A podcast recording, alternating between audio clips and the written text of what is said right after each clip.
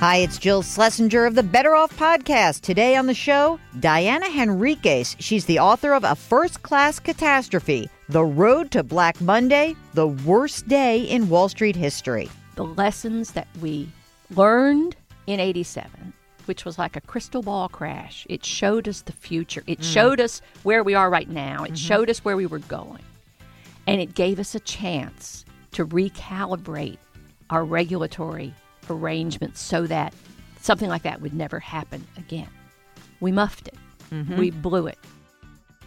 Welcome to the Better Off Podcast. I'm your host, Jill Schlesinger. We're sponsored by Betterment, the largest independent online financial advisor. Today, we've got a treat, a recidivist guest. Diana Henriques. You remember we had her on? She was talking about The Wizard of Lies, the Madoff book that was made into a movie on HBO. Well, today she is in talking about what I believe is the most interesting account of Black Monday 30 years ago today when this drops. The worst day in Wall Street history, 1987, October 19th. Diana Henriques. The book is called A First Class Catastrophe. You must read it. Diana is able to go back and look at the roots of the 1987 crash and also connect that to the 2008 financial crisis and Great Recession. And Diana is such an amazing storyteller. No call this week, just Diana, a first class catastrophe. We're talking about the 30th anniversary of the crash of October 1987 on Wall Street. Here's my interview with Diana Henriques. You're listening to Better Off with Jill Schlesinger. Diana Henriques, welcome back to the podcast. What a pleasure to be here. Your book, A First Class Catastrophe The Road to Black Monday, the worst day in Wall Street history. Hey, Diana, thanks for making me relive like a searing, scorching, painful period in my life and my family's life. Well, let me credit you, Jill, for being one of the few people I've encountered lately who really not only remembers Black Monday, but remembers it accurately. Because for the last three years I've been working on this, I would confront some 40 something on Wall Street and say, So, Black Monday. And I would get this blank stare. Or I would confront some 60 something on Wall Street and say, Oh, Black Monday. And they'd say, Oh, yeah, one and done, short little problem, very dramatic, but no consequences. Well, both of those are just utterly inaccurate. And and I think that you we before we got on the air you said that it has a lot to do with like the calendar year that that may have frame reframed that horrible period and we'll get into the horrible period and what's behind it in a way that uh, maybe played a little trick on our minds. I think it did because the market opened in January, uh, only a, a slightly lower than it closed in December of 1987. So if you're just looking at January December change, you're saying what was the big deal?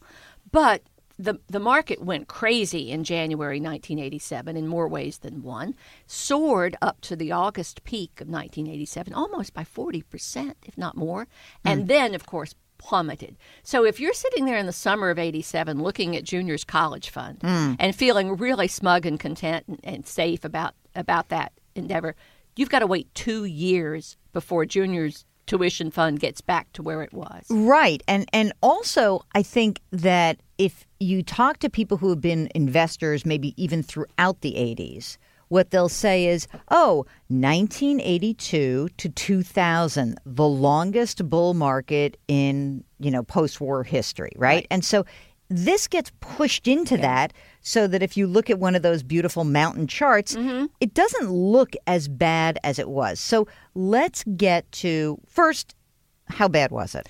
Well, I want to distinguish, Jill, and you'll get this from a market that falls and a market that falls apart. Those are two completely different concepts. Markets go up and markets go down. I got that. Uh, don't have any argument with that. That isn't what happened on Black Monday. It wasn't just that the market fell 508 points, 22.6%, the equivalent of more than 5,000 points in one day today. Horrifying and terrifying as that would be, that wasn't what made Black Monday so horrible. What made it so horrible is the market almost fell apart under that the strain of that avalanche of selling. And the day after Black Monday, we came as close to breaking our financial system as we ever want to come. and managed to save ourselves by the skin of our teeth. So this isn't a story about just a market that goes up and then goes down. It's a market that rises and then almost falls apart, fails to function, closes its doors. So that's the distinction here. There were some warning signals Yes. that should have really been going off, and one takes place on the Commodities Exchange of New York, where the Hunt brothers of Texas were essentially trying to corner the silver market. Oh, they allegedly we have to say that. All right, all they right. never admitted they were All right. doing right. that. So let me just tell you a funny story. So when I when I first started trading, which I started in the summer of 1987, just to be clear, as a clerk, I went. I had my own. I started trading on October 1st of 1987. fabulous timing. I mean, and so there were these legendary stories that guys would tell me about the Hunt brothers. Ah. And what they would say is the Hunt brothers, uh, their broker, would not be on the floor every day. But when he would come to the floor and ask for his trading jacket, the silver market would usually go up by five, six percent, just because the security guard would tell the next security guard, who told a clerk, who ran to the, and everyone would buy in front. Okay, so the Hunt brothers were trying to buy a bunch of silver. Then, and they, that's when silver was at fifty bucks, and it, it collapsed. And and in that collapse, they almost took down a couple banks with them, and a couple of brokerage firms. and a couple of brokerage firms. The second firms. largest brokerage firm on the street triggers, you know, the regulatory crisis uh, when its chairman calls Paul Volcker. Now, Volcker doesn't regulate the commodity markets, the silver markets, and brokerage firms, but he calls Volcker because the fear that the Hunt brothers are going to default on 6.6 billion dollar hoard of silver at its peak. That's what it was worth. And they had borrowed money collateralized by silver that whose price was now plummeting. And at the time this call came in to Paul Volcker, which is where I open my book, I mean, the first first class catastrophe opens with Volcker getting this call and becoming just infuriated at what's going on. Um, he learns that not only are the Hunt brothers about to default to Wall Street's second largest brokerage firm, but he's told a bunch of banks have been lending to them too. They are speculating with borrowed money, money borrowed from brokerage firms, money borrowed directly from banks. And well, Volcker says, well, okay, I don't regulate brokerage firms, but I sure as heck regulate banks. And he organizes an ad hoc effort to respond to what feels like a crisis if the price of silver keeps dropping these guys are going to go under, and who knows how many firms or banks they're going to pull down with them. That crisis, the day before a nightmare on the street, which became known in history as Silver Thursday, uh, that crisis is where this this book opens, and I did that for a reason unrelated to the wonderful drama of the Hunt brothers. It was the first crisis I could find and document in this road to Black Monday, in which what happened in one market did not stay in one market. It was a, a, a contagious crisis, and it was the first time Washington regulators, you know, the people at the SEC, and the, the first time they were confronted with um, a plague coming in from elsewhere, other markets they didn't regulate or in many cases even understand. So when the dust settled and they managed to get through this by lending the Hunt brothers a billion dollars to pay off the other people they owed money to and, and therefore preventing collapses, one of the early so called bailouts, when they got through it, Congressional uh, Oversight Committee called all these regulators before them and said, okay, look, you, did you work together well enough? Were you well enough coordinated? And the response, Joe, was wonderful, and it showed you where we were mentally in 1980. The response was, well, it- it- yeah, we probably weren't cooperative and coordinated well enough, but if this ever were to happen again, uh, Not it- that they uh, would. not that it ever would. I mean, this is such a remarkable event to have, uh, you know, a, a crisis in the commodity markets, threaten the banks and threaten the brokerage firm. But if this were ever to happen again, we'd do better. Well, it happened again and again and again, and the the book in its first two parts unfolds the the crumbling of the firewalls that everyone thought would protect their market from anything that goes wrong in somebody else's market. And by the time we arrive at Black Monday, uh, you've got a you've got a landscape where there are no fire breaks, where a, a brush fire over here is going to run to the other side of the of the world before you can put it out. And I think that this is a, a great place for us to talk a little bit about that day, but then also to get into the lessons of that day should have meant that we put things in place to prevent 2008. Yes, it should have. It should have. So let's just start. Let's let's stick a pin in should have for a second. okay. So the commodities markets in New York opened at 8:20. Gold opened at 8:20. The stock market opened at 9:30. My parents were in Italy with my aunt and uncle, traveling, having a fine old time because remember in 1987, my father was like living large. He was a specialist, the firm was making great money, everything was fantastic. He was an options trader specialist on the American Stock Exchange. I did not have a cell phone, but I had a beeper. Remember beepers? I remember beepers. I had a beeper, and my beeper went off at quarter to eight in the morning. And it was my father's partner. And I call him up and I say, Hey, George, what's up? And he's like, Honey, where's your father? And I said, uh, he- I think he's like in Florence or something. He says, Okay, I need him to get back here right now. Wow. And I said, George, what's going on? He said, I don't think we can open half the stocks in this booth because we have so many sell orders. And I tell you what, he said, do me a favor. When you're done at 2.30, come over here. I need a hands. I need some extra hands. So I call my sister up. I'm like, find out where mom and dad are. Get them, whatever. So my parents, you know, are in Florence somewhere. They get home. They're getting home. So that now that morning, it's 8:20. The bell rings on the Comex, and we all know that there is a flood of selling going on in the stock market.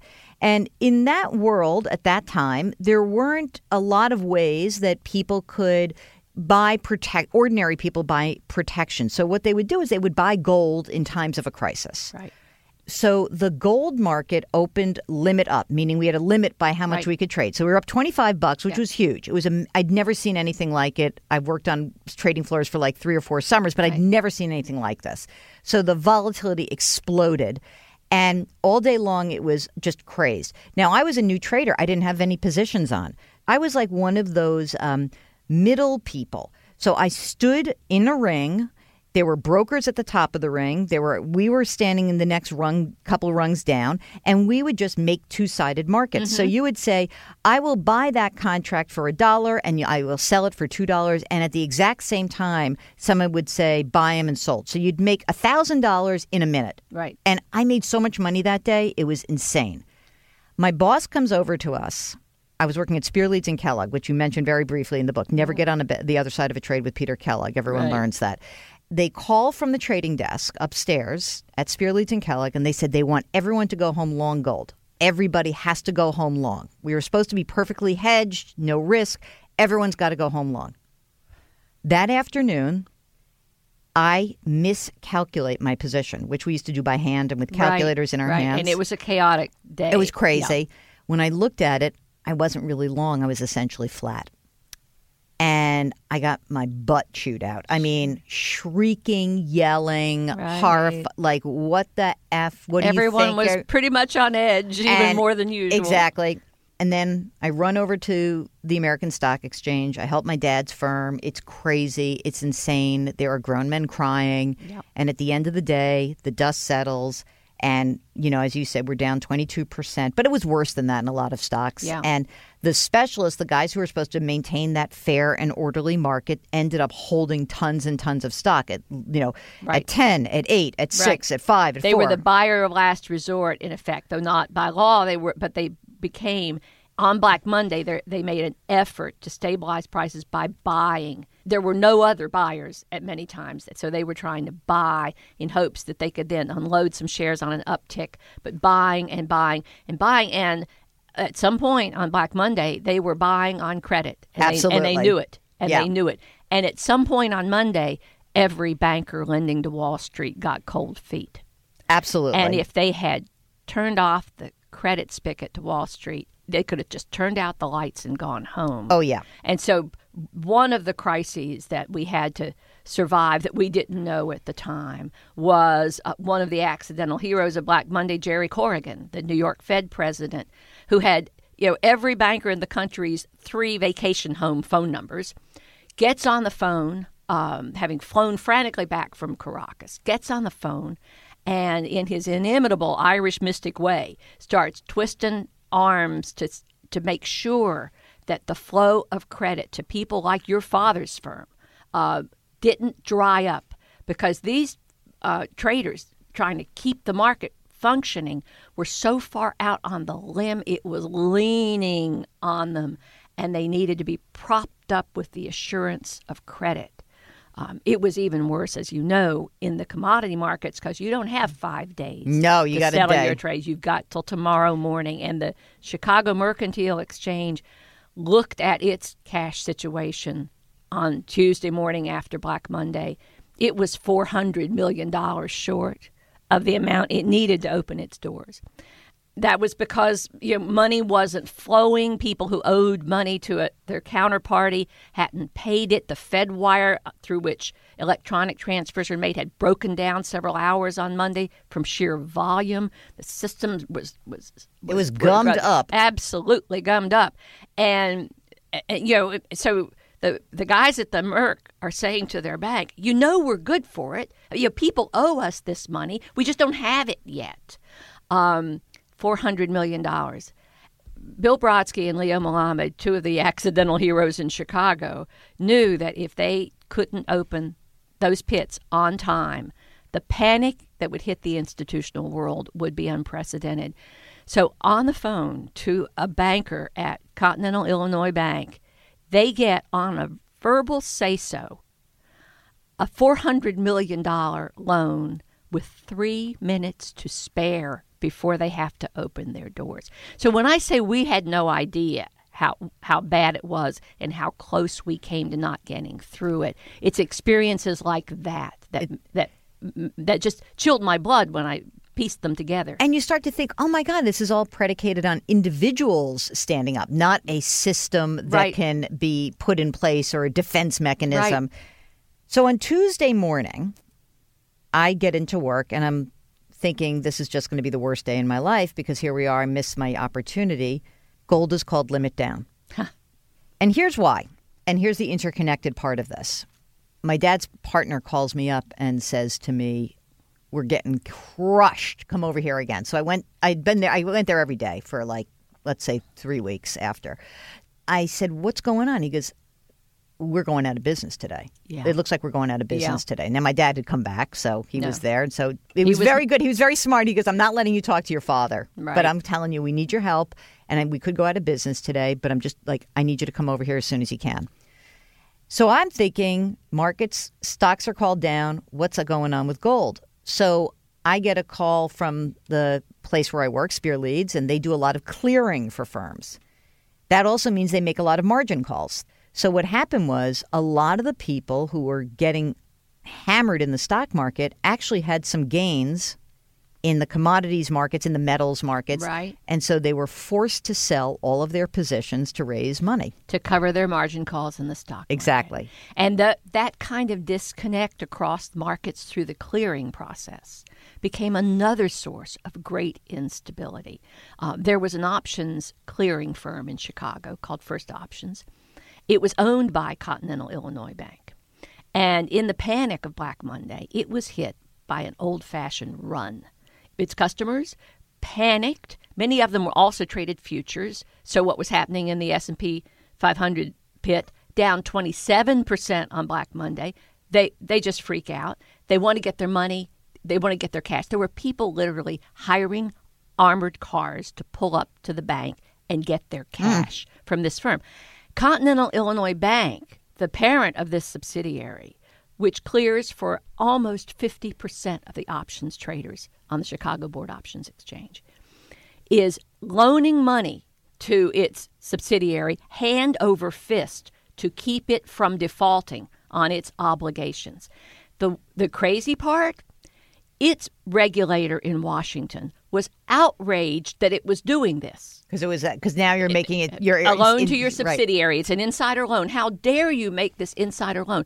All the other regulators were wa- in Washington were saying, "Oh, please God, keep making those insider Mm-hmm. loans and keep the options market from falling to its knees," which it would have done if First Options had failed. So the, the clearing systems that are very much the behind the scenes plumbing of the financial markets were strained to the, the limit. Bill Brodsky, one of the, the, the quiet, tireless diplomats of this of the Chicago side of this story, um, in the middle of the night had to confront a situation where uh, one of the uh, Chicago Merc traders had lost a lot of money on the Merc, but he made a lot of money on the CBOE. He'd bet the right way on his options trades. But because of the way the world was worked, they had different regulators, they were different silos, they were on different islands in the marketplace. They could not use the profits on their options trade to cover what they owed on their futures trades.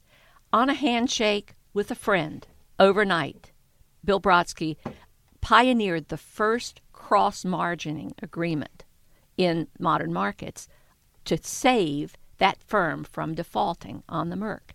So, you know, when I say it was chewing gum and baling wire and inspiration and improvisation that got us through, that's what I mean. It was smart, frightened people who were scrambling, working together, not preaching ideology at each other, not screaming about, oh, we can't bail these people out, but saying, we got to get through this. Mm. We got to join hands, lock elbows, and get the system through this, or we will not have a financial system. And one of the things that anybody who studied the 1929 crash understood, understands um, including certainly Alan Greenspan, who'd been 10 weeks as Fed chairman on Black Monday. Not exactly an experienced regulator. Free market doesn't work so well, huh? Uh, yeah. So he, but one thing he did know that you can survive a market crash if it doesn't break your banking system.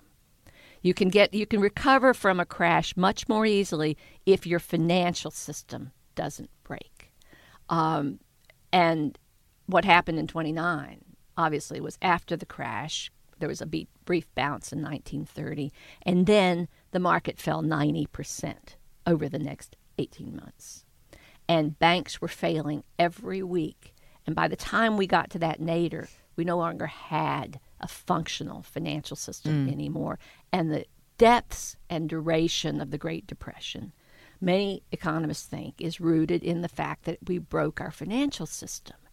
So the fear in 87 was I mean, mind you, that crash twice as bad as the worst day of 1929. Mm-hmm. By the time it's down 13%, the people like your dad are saying, We've never been here never. before. Yep. We're falling into history now. Mm-hmm. We have no idea where the bottom is.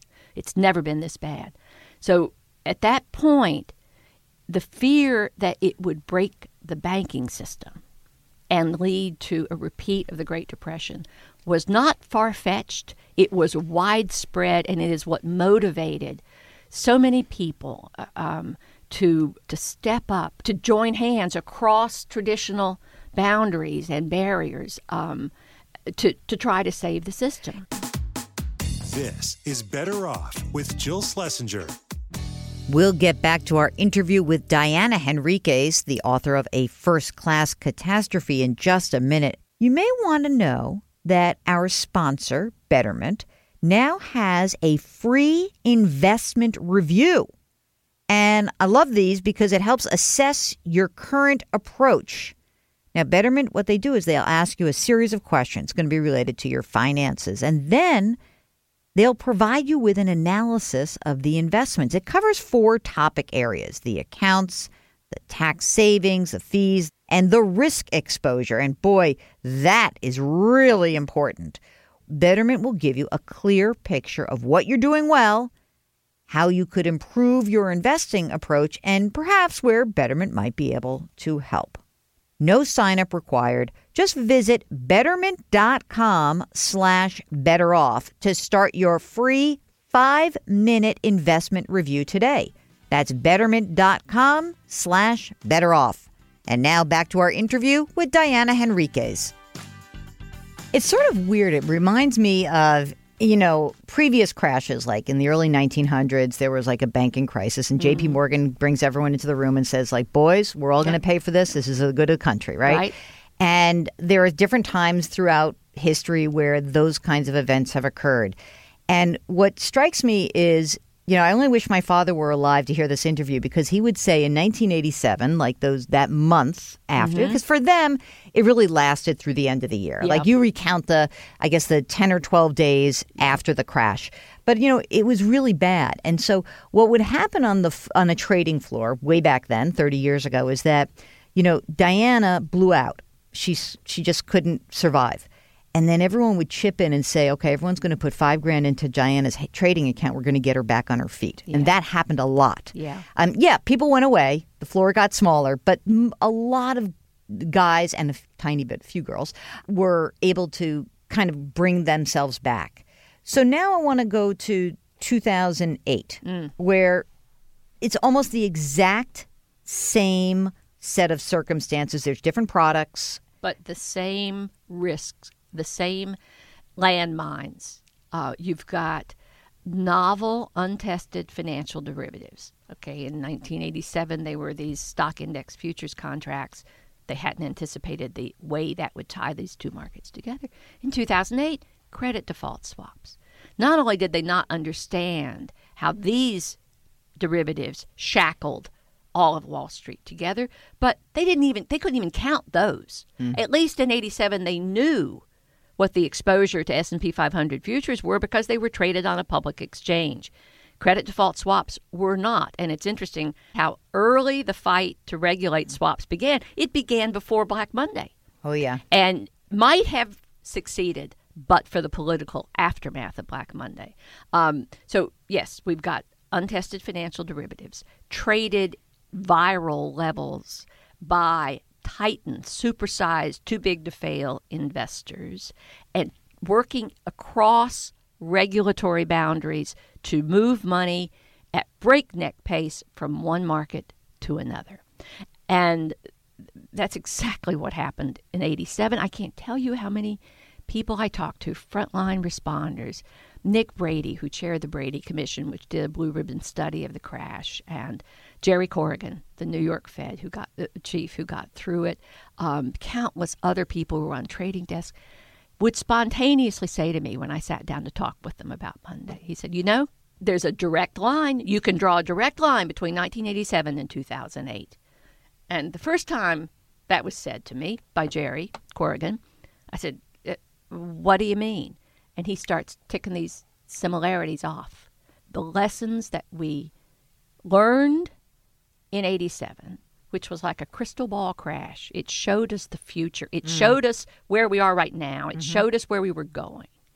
And it gave us a chance to respond, to recalibrate our regulatory arrangements so that it, something like that would never happen again. We muffed it. We blew it. Um, you know, the market, we didn't have a Great Depression. We didn't have a recession, except in New York, where, of course, tens of thousands of people lost their jobs on Wall Street, and that had very localized and severe responses. But so that great, you know, market amnesia, you know, that compels us to forget and therefore repeat our disasters, quickly stepped in. Fast forward a decade, we've got the Asian contagion crisis, another worldwide crisis triggered by unfamiliar, untested financial derivatives being used at a viral level by too big to fail investors, baffling a balkanized regulatory system. Fast forward to 2008 exactly the same risk factors, but at an exponentially more dangerous level. But in 1998, when long-term capital management failed and it spurred all that you know craziness in the emerging markets, it did seem like there was uh, sort of like the big banks got together and said, "Okay, we're not going to let this happen." Well, not voluntarily. I They know, were I know, I Pulled know. together by um, by bank regulators. Right. And they said, like, we're not going to let this happen. Talk about in 2008, that doesn't happen. I mean, that's where you get into that frightening moment where I get a phone call from somebody in September of 2008 who says, I am on the trading floor of, and this was five different calls from five different huge investment banks, and it's silent. Oh, A trading floor is never supposed to be silent. I know. And there's a moment in '87 when it was, and it is one of the It's frightening. It's one of the eye of the hurricane moments that's just terrifying. There was a run on the money market industry.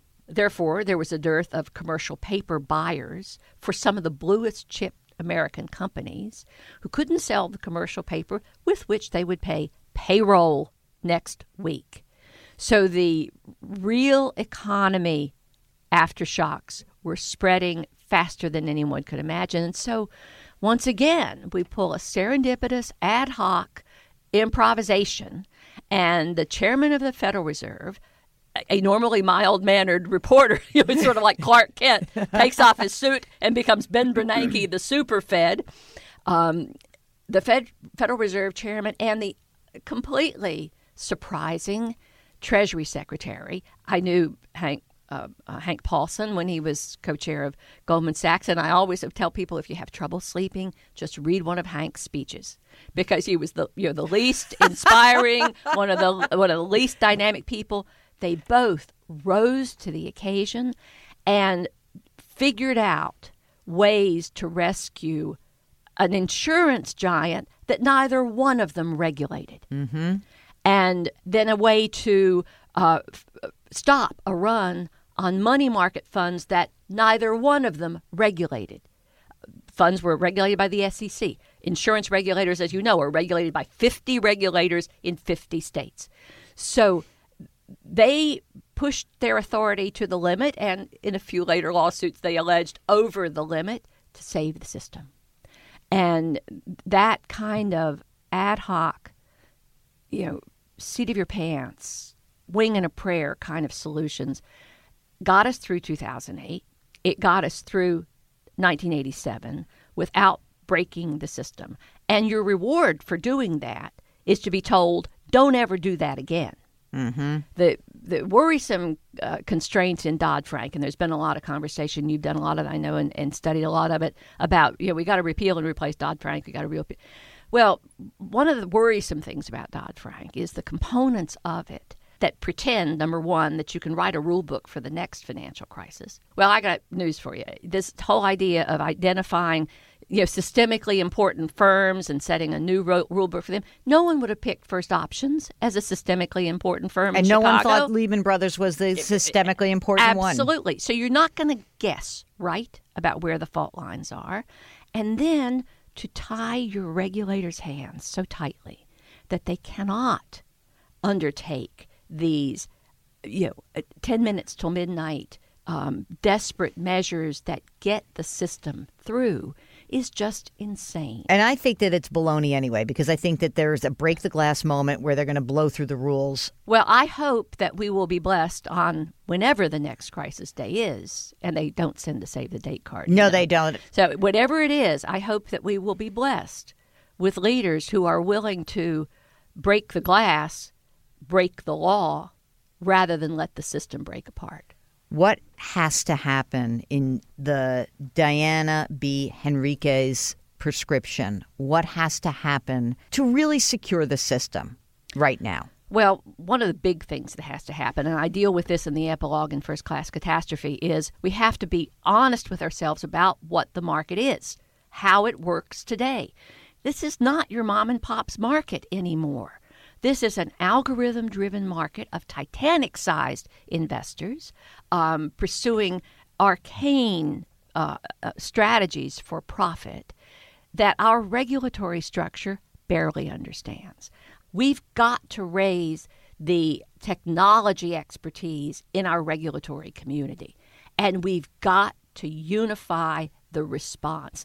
After Black Monday, the Brady Commission's premier recommendation was since it is all one market now, a unified market where big guys trade everything all the time, we need one market regulator right. that can see the whole 360 degree picture and respond. Wherever the brush fire breaks out, get there before it spreads everywhere else. That's what we've got to have.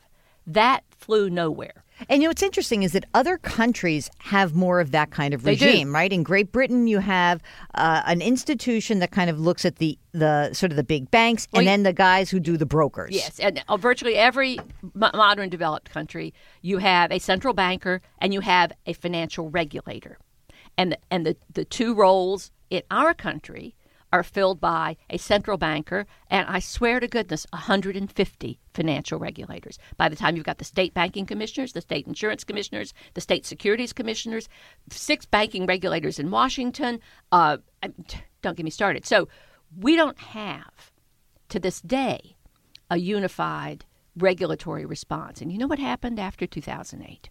Congressional hearings were held. Republican John Snow, former Treasury the Secretary for George Bush, and Republican Chris Cox, at the time the chairman of the SEC, testify before Congress. And Jill, I almost could have cut their words out and pasted them into the Brady Commission report of 1987. Mm. Almost exactly the same. They testified our regulatory system is too fragmented, it's too balkanized. Nobody has a 360 degree view, and we have to fix that. That was 2008 we haven't done a thing. We're still trying to regulate a 21st century market with an early 20th century regulatory machine. Uh, the notion that you can tinker with Dodd Frank, you can pull this part out. What we need to just wipe the whiteboard clean and look at what kind of regulatory machinery we need for a fragile, high speed, highly institutionalized, unified marketplace and build one.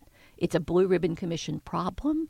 It's it requires a level of bipartisan cooperation and trust of expertise that harkens back to the dark ages of Washington, but that's what we need. We react to these things in the moment yes. and then don't do anything and don't about do anything, it. Yes. Right? And so because I, if we don't, you know, it's it's the craziest thing. If you are saved at the brink of the cliff, when you can look over and see how far you're going to fall, you're saved at the brink of the cliff, and you probably say, Well, you know, nothing bad happened. I didn't go over the cliff. No, you didn't. But for heaven's sakes, Jill, if, if we have to topple our financial system before any meaningful reform can happen, and that's what happened in 1929 to 1931, we broke the system. So when Roosevelt came in in 1932, he had to build from scratch because the, the, system was in rubble.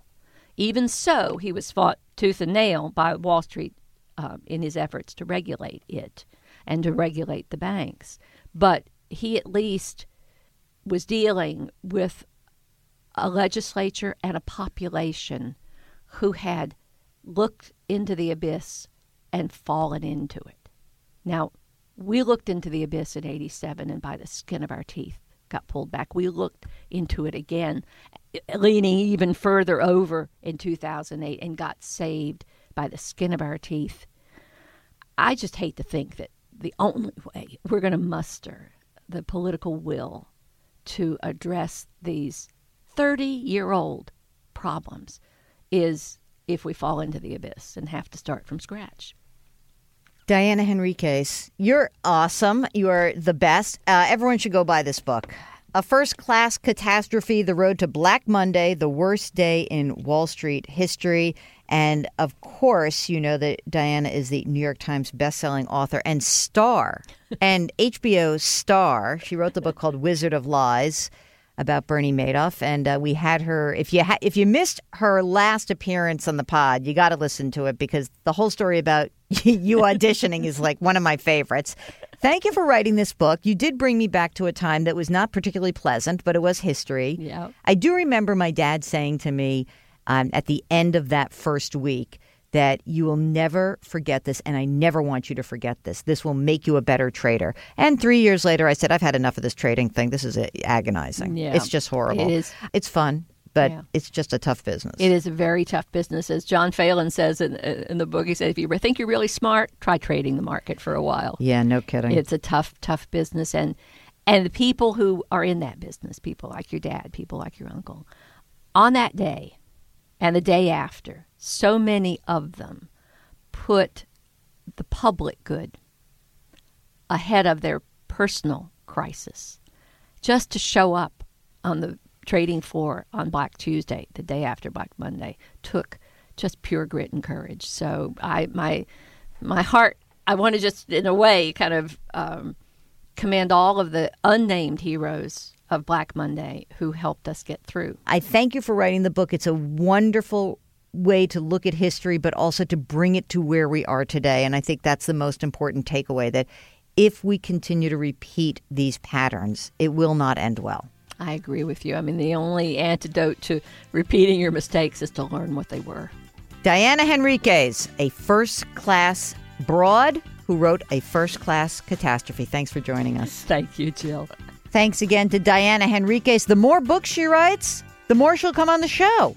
We're just going to have her on no matter what. She's fantastic. Thanks to Diana, and thanks to you for listening. Don't forget, we've got our bonus episode that comes out on Tuesdays and the longer form every single Thursday. You can subscribe via iTunes or wherever you get your podcasts. If you have any questions or suggestions, you can find me on Twitter. My handle is at Jill on Money. That's at Jill on Money. Just use the hashtag BetterOff.